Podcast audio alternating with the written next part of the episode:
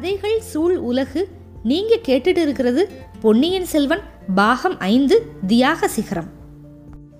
தொடர்ந்து கதை கேட்கறதுக்காக ரொம்ப நன்றி.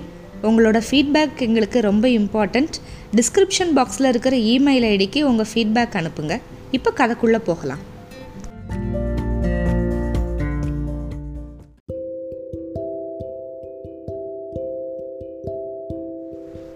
பொன்னியின் செல்வன் பாகம் ஐந்து அத்தியாயம் ஐம்பத்து இரண்டு. விடுதலைக்கு தடை. ஓன கதறி அழுகிற மணிமேகலைக்கு வந்து எப்படி ஆறுதல் சொல்கிறது அப்படின்னு யோசிக்கிறா குந்தவை பிராட்டி. அவளோட மனசும் தாங்கவே முடியாத துயரத்திலையும் கவலையிலேயும் குழம்பி போயிருந்ததுனால யோசனை எதுவுமே தோணவும் இல்லை. அந்த சமயத்தில் அரண்மனை வாசலில் பெரிய கோஷம் வேற. வானதி அது என்ன சத்தோன்னு பாரு. சக்கரவர்த்தியோட மனோநிலை உடல் நிலையை கூட இந்த ஜனங்க வந்து மறந்து போயிடுறாங்க. இப்படி ஆரவாரம் பண்ணுறாங்க அப்படின்னா. வானதி வந்து அரண்மனை முகப்பில் போய் எட்டி பார்த்துட்டு உடனே அவசரமாக திரும்பி வந்தா. ரொம்ப பரபரப்போட அக்கா அவர் வந்துக்கிட்டு இருக்காரு அப்படின்னா. அவர் அப்படின்னா யாரு? அவர் தான் அக்கா உங்கள் தம்பி. சரி அப்படின்னா இந்த பொண்ணை கொஞ்சம் அப்பாலாம் கூட்டிகிட்டு போ அப்படின்னு சொன்னான் வானதி தயங்குறத பார்த்து சீக்கிரம் போ. உன்னை பார்க்காம அவன் எங்கேயும் போயிட மாட்டான். நான் உனக்கு சொல்லி அனுப்புகிறேன் அப்படின்னா இளைய புராட்டி குந்தவை. வானதி வந்து மணிமேகலையோட கையை பிடிச்சி கூட்டிட்டு அந்த பக்கமாக போனதுக்கப்புறம் பொன்னியின் செல்வர் வந்து அங்கே வந்தார். தம்பி இது என்ன? நீ போகிற இடமெல்லாம் ஜனங்க கூடி கூச்சல் போடுறாங்கன்னு கேள்விப்பட்டேன். அவங்கள அரண்மனை வாசலுக்கே நீ கூட்டிட்டு வந்துட்டேயே. மனம் புண்ணாகி போய் வேதனையில் ஆழ்ந்திருக்கிற சக்கரவர்த்தியோட காதில் இந்த ஜனங்களோட கூச்சல் விழுந்துச்சுன்னா அவருக்கு எவ்வளவு கஷ்டமாக இருக்கும்? நான் என்ன செய்யட்டும் அக்கா? எனக்கு மட்டும் மன வேதனை இல்லாமலா இருக்குது கரிகாலரோட வீர திருமேனி எரிஞ்சு சாம்பலாகிறதுக்குள்ள ஜனங்கள் வந்து அருள்மொழிக்கு பட்டோம் அப்படின்னு கூச்சல் போட ஆரம்பிச்சிட்டாங்க. இந்த கூச்சல் எனக்கு கர்ணகடூரமாக இருக்குது ஒவ்வொரு சமயம் ஒவ்வொருத்தர்கிட்டையும் சொல்லிக்கலாம சொல்லி சொல்லிக்காமல் ஓடி போயிடலாமான்னு நினைக்கிறேன். ஆனால் அப்படி செஞ்சுட்டா குழப்பம் இன்னும் அதிகமாக போயிருமோன்னு பயமாக இருக்குது மதுராந்தகரும் சிற்றரசர்களும் ஏதோ சூழ்ச்சி பண்ணி என்னையும் கொண்டுட்டாங்க அப்படின்னு ஜனங்க நம்பினாலும் நம்பிடுவாங்க அதனால் வேற ஏதாவது விபரீதங்கள் வந்துடும் அதை நினச்சாலும் எனக்கு பயமாக இருக்குது ஆமாம் ஆமாம் அந்த மாதிரி எப்பயுமே செஞ்சிடாத தம்பி அந்த எண்ணத்தை விட்டுரு. ஜனங்க நினைக்கிறது ஒரு பக்கம் இருக்கட்டும். சக்கரவர்த்தியோட நெஞ்சு நிச்சயமாக பிளந்து போயிடும் மந்தாகினி தேவியையும் கரிகாலனையும் நினச்சி நினச்சி அவர் கவலைப்பட்டுக்கிட்டு இருக்கிறது துயரப்பட்டுக்கிட்டு இருக்கிறது எல்லாம் போதும் அப்படின்னா இளைய பிராட்டி. அதனால தான் நான் ஓடி போக தயங்குறேன். எப்படியாவது ஜனங்களுக்கும் வீரர்களுக்கும் நல்ல வார்த்தை சொல்லி மதுராந்தகருக்கு பட்டம் கட்டுறதுக்கு அவங்களோட சம்மதத்தை வாங்குறதுக்கு பார்க்குறேன் நான் பேசுகிறப்ப எல்லாம் ஜனங்க சாவதானமாக கேட்டுக்கிட்டு இருக்காங்க. நான் இந்த பக்கம் திரும்பினதுமே உடனே பழையபடி கோஷத்தை ஆரம்பிச்சிடுறாங்க. நான் அவங்களோட மனசை மாற்றிட்டேன் அப்படின்னு நினச்சிக்கிட்டு இந்த பக்கம் வர்றேன். உடனே திருக்கோவலூர் பாட்டனும் கொடும்பாளூர் வேளானும் அந்த பக்கம் போய் படை வீரர்களோட மனசை மாற்றிடுறாங்க அக்கா அவங்கள பற்றி உங்ககிட்ட சொல்கிறதுக்கு தான் வந்தேன். மலையமானையும் வேளாரையும் நீ வந்து கூப்பிட்டு பேசணும். நான் என்ன சொன்னாலும் அவங்க காதில் வாங்க போகிறது கிடையாது. நீ சொன்னால் ஒருவேளை கேட்பாங்க.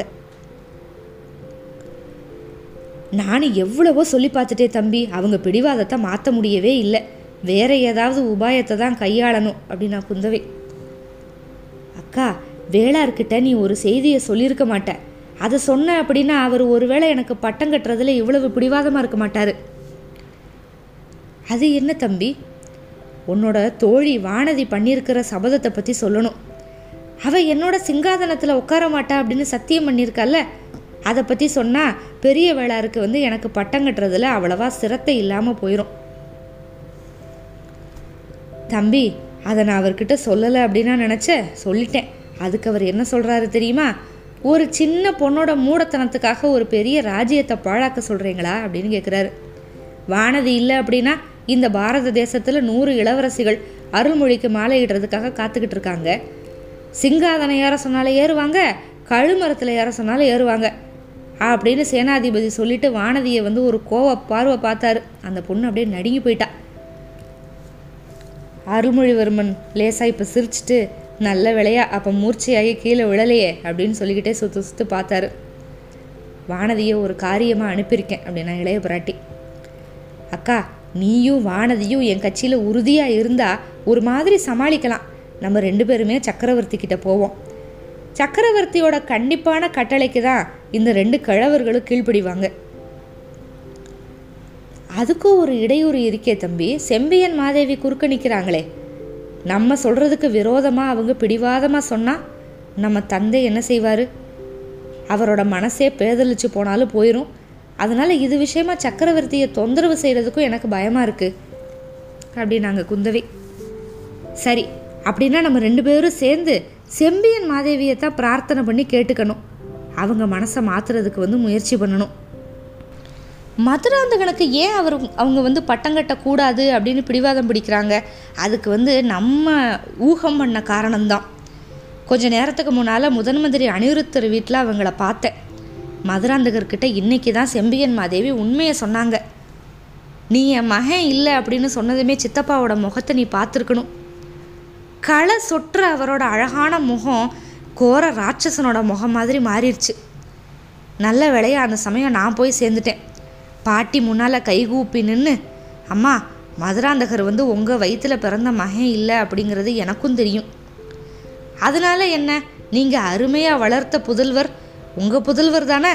அதனால் அவர் வந்து மகுட சூட்டிக்கணும் அப்படின்னு சொன்னேன். சரி அதுக்கு பெரிய பிராட்டி என்ன சொன்னாங்க? அவங்க பதில் சொல்கிறதுக்கு முன்னால் நான் அங்கேருந்து திரும்பி வந்துட்டேன். தம்பி மதுராந்தகர் வந்து செம்பியன் மாதேவியோட புதல்வர் இல்லை அப்படின்னாலுமே வேற வகையில் அவருக்கு உரிமை இருக்குது அப்படின்னு நீ சொல்லலையா? அவரும் நம்ம தந்தையோட புதல்வர் உன்னோட தமையன் அப்படின்னு நீ சொல்லலையா? சொல்லலாக்கா. ஏன் தம்பி? அதனால நம்ம அப்பாவுக்கு களங்கம் ஏதாவது வரும் அப்படின்னு நினச்சியா? இல்லை பின்னால் சொல்லிக்கலாம் அப்படின்னு நினச்சியா? இல்லைக்கா நீயும் நானும் இத்தனை நாளும் அதை பற்றி வச்சுக்கிட்டு இருந்த நம்பிக்கை வந்து ஆதாரமே இல்லாதது அப்படிங்கிறத நான் புரிஞ்சுக்கிட்டேன். அதனால தான் அதை பற்றி எதுவுமே சொல்லலை. அது எப்படி தம்பி? ஆமாக்கா முதன் மந்திரி அனிருத்தருக்கு அந்த செய்தி எல்லாமே நல்லா தெரியும். நம்ம தந்தை ஈழத்தீவுலேருந்து திரும்பி வந்து ரெண்டு வருஷம் ஆனதுக்கப்புறம் மதுராந்தகரும் நந்தினியும் ரெட்ட குழந்தைகளாக பிறந்தாங்களாம். அதனால் அவங்க நம்ம உடன் பிறந்தவங்களாக இருக்க முடியாதுல்ல? அப்படின்னா அருள்மொழி. குந்தவை கொஞ்ச நேரம் யோசிச்சுக்கிட்டே இருந்தாள் அருள்மொழி இந்த விஷயம் அப்போ உனக்கு தெரிஞ்சுமே நீ மதுராந்தகருக்கு பட்டத்தை கொடுக்கறதுக்கு விரும்புறியா? ஆமா அக்கா எப்படியும் மதுராந்தகர் வந்து மந்தாகினி தேவியோட வயிற்றில் பிறந்த புதல்வர். செம்பியன் மாதேவி எடுத்து வளர்த்த புதல்வர். எனக்கு ராஜி ஆள்றதுல ஆசையே இல்லை. உன் தோழி வானதிக்கும் சிங்காதனம் ஏறுறதுல விருப்பம் இல்லை. தம்பி ராம கதையில் பரதர் வந்து தனக்கு கிடைச்ச ராஜ்யத்தை வேண்டாம் அப்படின்னு சொல்லி ராமரை வந்து கூட்டிகிட்டு வர போனார். குகனுக்கு இது தெரிஞ்சதுமே ஆயிரம் ராமர் வந்து உனக்கு இணையாக மாட்டாங்க அப்படின்னு சொன்னானா. ஆயிரம் பரதர்கள் உனக்கு இணையாக மாட்டாங்க அப்படின்னு சோழ நாட்டு மக்கள் சொல்ல போகிறாங்க அப்படின்னு பெருமையாக சொன்னாங்க குந்தவை. அக்கா பிற்பாடு அவங்க என்ன வேணாலும் சொல்லட்டும். இந்த சமயம் என்னை விட்டா போதும் அப்படின்ட்டுருக்கு கடைசியாக ஒரு யுக்தி கண்டுபிடிச்சி மனசுக்குள்ளே வச்சுருக்கேன். அதை பற்றி உன் அபிப்பிராயம் எனக்கு தெரியணும். குழந்தைக்கு பக்கத்தில் பழுவேட்டரையர்கள் வந்து படதிரட்டிக்கிட்டு இருக்காங்க. தெரியும்ல? ஆமாம் அவங்களோட நிறைய சிற்றரசர்களும் சேர்ந்துக்கிட்டு இருக்காங்க தெரியும். ஆனால் அது ரொம்ப சின்ன படைன்னு கேள்விப்படுறேன் தம்பி. நம்ம பாட்டனாரும் வேளாரும் இங்கே வச்சிருக்கிற படையோட போனால் மூணே முக்கால் நாழிகையில் அந்த படையை அழிச்சிடலாம் அப்படின்னு சொல்கிறாங்களே அப்படியெல்லாம் எதுவும் நடக்காமல் இருக்கணும் அப்படிங்கிறதுக்கு தான் நான் யுக்தி பண்ணியிருக்கேன். யாருக்குமே தெரியாமல் நான் மட்டும் ஒரு குதிரை மேலே ஏறிக்கிட்டு போய் பழுவேட்டரையர்கள்கிட்ட நான் என்னைய ஒப்படைச்சிடுறேன். அவங்க என்ன சிறப்பிடிச்சிருவாங்க? அதுக்கப்புறம் நம்ம பாட்டன் மலையமானோ சேனாதிபதி பெரிய வேளாறு எதுவுமே பண்ண முடியாதுல்ல? இப்போ குந்தவைக்கு ஒரே அதிசயமாக போச்சு. மூக்கில் விரல் வச்சுக்கிட்டு அற்புதமான யுக்தி தான். ஆனால் அதுலேயே ஒரு சின்ன அபாயம் இருக்கே. நீ பழுவேட்டரையர்கள் திரட்டுற படைக்கு கிட்ட போனதுமே அந்த படையில் இருக்கிற வீரர்கள் என்ன பண்ணுவாங்க தெரியுமா? அருள்மொழிவர்மர் வாழ்க பொன்னியின் செல்வருக்கே பட்டம் அப்படின்னு கூச்சல் போட ஆரம்பிச்சிருவாங்க. உன்னை சிறப்பிடிக்கிறதுக்கு பதிலாக பழுவேட்டரையர்களை பிடிச்சி சிறை வச்சாலும் வச்சிருவாங்க அப்படின்னா குந்தவை. அருள்மொழிவர்மருக்கு வந்து அதுவும் சரி அப்படின்னு பட்டுச்சு. ஆமாம் அந்த அபாயம் ஏற்படலான்னு எனக்கு தெரியாமல் போச்சு. நல்ல விலையாக சொன்னீங்க. இந்த தஞ்சை கோட்டைக்குள்ளே மாறு வேஷம் போட்டு நான் எப்படி வந்தேனோ அதே மாதிரி மாறு வேஷம் போட்டே போகிறேன் நீ என்னதான் மாறு வேஷம் போட்டு போனாலும் எவ்வளவு நேரத்துக்கு உண்மை வெளியில் வராமல் இருக்கும்? ஒருத்தருக்கு தெரிஞ்சால் போதும்ல தம்பி. ஒரு நாழிகையில் மற்ற எல்லாருக்கும் தெரிஞ்சு போயிடும் அக்கம் பக்கத்தில் இருக்க ஜனங்க எல்லாம் வந்து கூடிடுவாங்க அக்கா பின்ன என்னதான் என்னை செய்ய சொல்கிறீங்க இந்த உலகத்தில் நான் எதுக்காக பிறந்தேன்? மற்றவங்களுக்கு தொல்லை கொடுக்கறதுக்கு தானா? காவேரியில் நான் விழுந்து முழுகினப்பவே செத்து போயிருக்கக்கூடாதா அப்படின்னு அருள்மொழி. தம்பி யார் கண்டாங்க? ஜோசியர்களும் ரேகை சாஸ்திரங்களும் சொன்னதெல்லாம் உண்மைதானோ என்னமோ? நீ வேணா வேணா அப்படின்னு தள்ளுனாலும் ராஜ்யலக்ஷ்மி உன்னை தான் வந்து சேருவா போல. நீ பிறந்த வேலை அந்த மாதிரி இருக்கு. அக்கா நீங்களும் நம்ம பாட்டன் மலையமானோட சேர்ந்துக்கிட்டீங்களா உங்கள் மனசு மாறிடுச்சா? பாட்டன் போதனையில் என்னோட மனசு சலிக்கலை தம்பி. ஆனால் அண்ணன் கரிகாலனோட ஓலையினால் என் மனசு கொஞ்சம் மாறி தான் இருக்குது அவன் கண்ட கனவை பற்றி எல்லாம் சொல்லி நீ காரியத்தில் நிறைவேற்றுவ அப்படின்னு எழுதியிருக்கான் அப்படின்னு குந்தவை அழுதுகிட்டே சொன்னாங்க. பொன்னியின் செல்வர் இப்போ தான் ஆதித்த கரிகாலனோட ஓலையை வாங்கி படித்தார் அவரோட கண்கள்ல இருந்து கண்ணீர். ஓலையை படித்து முடிச்சதுக்கப்புறம் குந்தவை சொன்னான் தம்பி நீ என்ன நினச்சிக்கிட்டாலும் சரி என் மனசில் இருக்கிறத சொல்லிடுறேன். மதுராந்தகனும் நந்தினியும் நம்ம சோழ குலத்தை சேர்ந்தவங்க இல்லை அப்படின்னு தெரிஞ்சுக்கிட்டதில் எனக்கு ஒரு விதத்தில் நிம்மதியாக இருக்குது சோழ குலத்தில் பிறக்காத ஒருத்தனை சோழ சிங்காதனத்தில் ஏற்றி வைக்கிறதுல எனக்கு விருப்பம் இல்லை. செம்பியன் மாதேவி கிட்டேயும் மந்தாகினி தேவி கிட்டேயும் எனக்கு எவ்வளவு பக்தி இருந்தாலுமே அவ்வளவு தூரம் விட்டு கொடுக்கலாம் என்னால் முடியல. மதுராந்தகனுக்கு பட்டம் கட்டுறதை இனிமேல் ஒரு கணம் கூட என்னால் சகிச்சுக்க முடியாது அப்படின்ட்டாங்க குந்தவை. அக்கா இது என்ன சொல்கிறீங்க செம்பியன் மாதேவி முன்னாலேயும் அனிருத்தர் முன்னாலேயும் மதுராந்தகன் முன்னாலேயும் எனக்கு பட்டம் வேணாம் அப்படின்னு நான் சொல்லிட்டு வந்திருக்கேன். ஆயிரம் ஆயிரம் போர் வீரர்கள் முன்னால் மகா ஜனங்கள் முன்னாலேயும் அந்த மாதிரி சொல்லிட்டு வந்திருக்கேன். இப்போ என் வார்த்தையை மீற சொல்கிறீங்களா தம்பி உனக்கும் எனக்கும் நம்ம குலதெய்வம் துர்கா பரமேஸ்வரி தான் வழிகாட்டணும். உனக்கு என்ன யோசனை சொல்கிறதுன்னு எனக்கும் தெளிவாக தெரியல. ஆதித்த கரிகாலன் என் வார்த்தையை கேட்டிருந்தா இந்த மாதிரி நிலமை வந்திருக்கவே வந்திருக்காது அப்படின்னு குந்தவை புலம்ப ஆரம்பிச்சிட்டான் இந்த ஓலை உங்களுக்கு எப்படி அக்கா கிடச்சிச்சு? யார் கொண்டு வந்தாங்க? எப்போ உங்கள் கைக்கு வந்துச்சு? ஏன் இதை பற்றி முன்னாலேயே சொல்லலை? கொஞ்சம் முன்னால் தான் எனக்கு கிடைச்சது. சம்புவரையரோட மகள் மணிமேகலை கொண்டு வந்து கொடுத்தா. ஓ ஆமாம் ஆமாம் மணிமேகலை பற்றி நானும் கேள்விப்பட்டிருக்கேன். அவகிட்ட இந்த ஓலை எப்படி வந்துச்சு? அவளே இருக்கா தம்பி. நீயே நேரில் கேட்டு தெரிஞ்சுக்க. அவளோட பேச்சை எவ்வளவு தூரம் நம்புறதுன்னு எனக்கே தெரியல அப்படின்னா இளைய பிராட்டி குந்தவை. அருள்மொழிவர்மன் உள்ளே வந்ததுமே மணிமேகலையை வந்து முன்னால் நிப்பாட்டி வந்தியத்தேவனை பற்றி பிரஸ்தாபிக்க சொல்கிறது அப்படின்னு சொல்லிட்டு இளைய பிராட்டி வந்து தீர்மானம் பண்ணியிருந்தா. இவ்வளோ நேரம் இத்தனை சம்பாஷணைகளுக்கு நடுவுலையும் அவளோட உள்மனம் வந்தியத்தேவர் பாதாள சிறையில் இருக்கிறத பற்றி மட்டும்தான் நினச்சிக்கிட்டு இருந்துச்சு. அவரை பற்றி தானே பேச்சு எடுக்கிறதுக்கு குந்தவைக்கு விருப்பம் இல்லை. மணிமேகலையை கூப்பிடுறதுக்கு ஒரு தக்க சந்தர்ப்பத்தை எதிர்பார்த்துக்கிட்டு இருந்தா. இப்போ சந்தர்ப்பம் கிடைச்சதுமே உடனே வானதியை கூப்பிட்டு மணிமேகலையை கூட்டிகிட்டு வர சொன்னான் மணிமேகலை வர்றப்பவே வழக்கம் போல கண்ணீர் ததும்புன சோகமான முகத்தோட வந்தா. இதை பார்த்த பொன்னியின் செல்வன் வந்து சரி இவ கவலைப்படுறதுக்கு காரணம் இருக்குது அப்படின்னு தான் நினச்சாரு. தம்பி இந்த பொண்ணு தான் மணிமேகலை. ஓலையை இவ தான் கொண்டு வந்தா. இது இவகிட்ட எப்படி வந்துச்சுன்னு நீயே கேட்டு தெரிஞ்சுக்கோ. சகோதரி எங்கள் அண்ணன் கடைசியாக எழுதின இந்த ஓலையை நீ பத்திரமா கொண்டு வந்து ஒப்படைச்சிட்ட. இதுக்காக உங்ககிட்ட நாங்கள் என்னென்னைக்கு நன்றி செலுத்துவோம். அப்படின்னு அருள்மொழிவர்மர் தொடர்ச்சியாக பேசுகிறதுக்குள்ளே மணிமேகலை வந்து திடீர்னு விழுந்து வழங்கினான் இளவரசே பொன்னியின் செல்வ நீங்கள் இப்போ சொன்ன வார்த்தை வந்து சத்தியமா? என்கிட்ட நீங்கள் நன்றி செலுத்துறது வந்து உண்மை அப்படின்னு சொன்னால் அப்படின்னு சொல்லிட்டு மேலும் பேச முடியல. விம்மி விம்மி அழ ஆரம்பிச்சிட்டான் அக்கா இது என்ன? இந்த பொண்ணு எதுக்காக இப்படி அழுகிறா? ஒருவேளை இவ வீட்டில் நம்ம அண்ணன் இறந் இறந்தாச்சு அப்படிங்கிறதுக்காக அழுகிறாளா? இல்லை தம்பி இவ மனசில் இருக்கிறது வேற ஒரு காரியம். மணிமேகலை என்கிட்ட நீ என்ன சொன்னியோ அதை அப்படியே இளவரசர்கிட்டயே சொல்லு அப்படின்னு குந்தவை வந்து தைரியப்படுத்தினான் ஐயா உங்கள் அண்ணனை கொன்ன பாவி நான் தான் என்ன பாதாள சிறையில் போட்டுட்டு அவரை விடுதலை பண்ணுங்க அப்படின்னு அழுதுகிட்டே சொன்னா மணிமேகலை. அருள்மொழிவர்மனுக்கு ஒன்றுமே புரியல. அக்கா என்ன சொல்கிறா இவ? இந்த பொண்ணுக்கு பைத்தியம் பிடிச்சிருச்சா என்ன? இவளுக்கு இன்னும் பைத்தியம் பிடிக்கல தம்பி. ஆனால் சீக்கிரத்தில் வல்லத்து இளவரசரை பாதாள சிறையிலிருந்து விடுதலை பண்ணலை அப்படின்னா இவளுக்கு பைத்தியம் பிடிச்சாலும் பிடிச்சிரும். என்ன? யார் பாதாள சிறையில் இருக்கிறது? அப்படின்னு கேட்டார் அருள்மொழிவர்மர். ஈழ நாட்டுக்கு நான் ஓலை கொடுத்து அனுப்பின வானர் குலத்து வீரரை அடியோட மறந்துட்டியா தம்பி? ஒரு நெடிய கனவுலேருந்து அப்போ தான் முழிச்சு இந்த உலக நினை நினப்புக்கு வந்தது மாதிரி அருள்மொழிவர்மர் வந்து கொஞ்சம் நேரத்துக்கு இருந்தார். தஞ்சை கோட்டைக்குள்ளே அவன் உள்ளே வந்ததுலேருந்து ஒன்றுக்கு பின்னு ஒன்றா நடந்த சம்பவங்கள் பொன்னியின் செல்வரோட கவனத்தை வந்து முழுசாக ஈர்த்திருந்துச்சு. கரிகாலரோட மரண செய்தி வந்ததுக்கப்புறம் சோழ சிங்காதனத்தில் வந்து மதுராந்தகரை எப்படி ஏற்ற வைக்கிறது அப்படிங்கிற வழிகளை பற்றி யோசிக்கிறதுலேயே மனசு இருந்துச்சு. வந்தியத்தேவனை உண்மையிலேயே மறந்துட்டார். இப்போ அந்த பேரை கேட்டதுமே ஒரு துள்ளு துள்ளி யாரு? என்னோட அருமை நண்பர் வந்தியத்தேவரா பாதாள சிறையில் இருக்காரு. எதுக்காக? யார் அவரை சிறையில் அடைச்சது? அப்படின்னு கேட்டார். மணிமேகலை சொன்ன விவரங்கள் எல்லாத்தையும் இப்போ குந்தவை சொன்னான் அக்கா என்ன மாதிரி நன்றி கெட்டவன் யாருமே இருக்க முடியாது. வானர் குலத்து வீரரை பற்றி நான் விசாரிக்காமலேயே இருந்துட்டேனே. அது ஏன் குற்றம்தான்.